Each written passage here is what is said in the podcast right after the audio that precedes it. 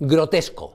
Las fallas y las chirigotas de Cádiz serán delito en España. Bueno, eso si prospera la ridícula maniobra del socialista Sánchez y algún juez que de todo hay en la viña del señor traga con la insensatez y admite y da curso a la denuncia del PSOE contra los indignados que llaman hijo de puta a su jefe desde hace 67 días junto a la sede puticlub del partido y apalearon en Nochevieja una piñata con nariz de Pinocho. En España se van a permitir toda suerte de calumnias e injurias contra el rey, pero el hortera de la Moncloa es intocable. Es para partirse la caja pero de acuerdo a lo que se relata en las 59 páginas del lacrimoso texto que los socialistas han hecho llegar a la Fiscalía,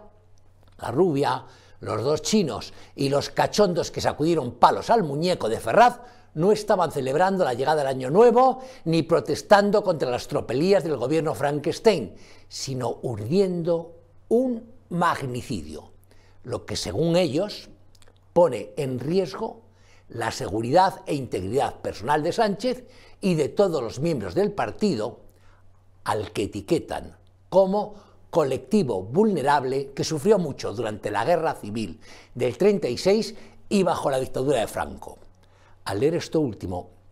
imagino yo que a los magistrados les entrará la risa floja, porque como es bien sabido, mientras mandó Franco, y lo hizo sin sobresaltos desde 1939 a 1975 el PSOE ni estaba ni se le esperaba. Pasó directamente de regentar en exclusiva 50 de las 345 checas del Madrid republicano, donde se torturó y asesinó a mansalva, a unas largas vacaciones que concluyeron cuando falleció el generalísimo y la CIA y la socialdemocracia alemana financiaron la vuelta a España de los socialistas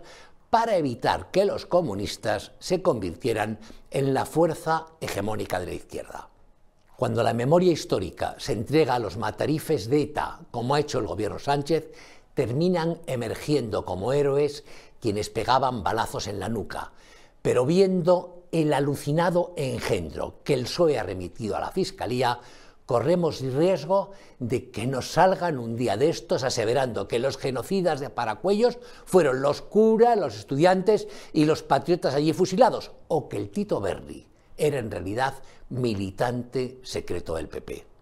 Miren, cada uno es dueño de su propio miedo, y yo entiendo el cagazo que paralizó al delicado Rubiño cuando se le vino encima Ortega Smith y pegó un papelazo a la botella de plástico. Lo que no me entra en la cabeza es el terror piñatero que parece haberse apoderado de todo el PSOE y de su jefe.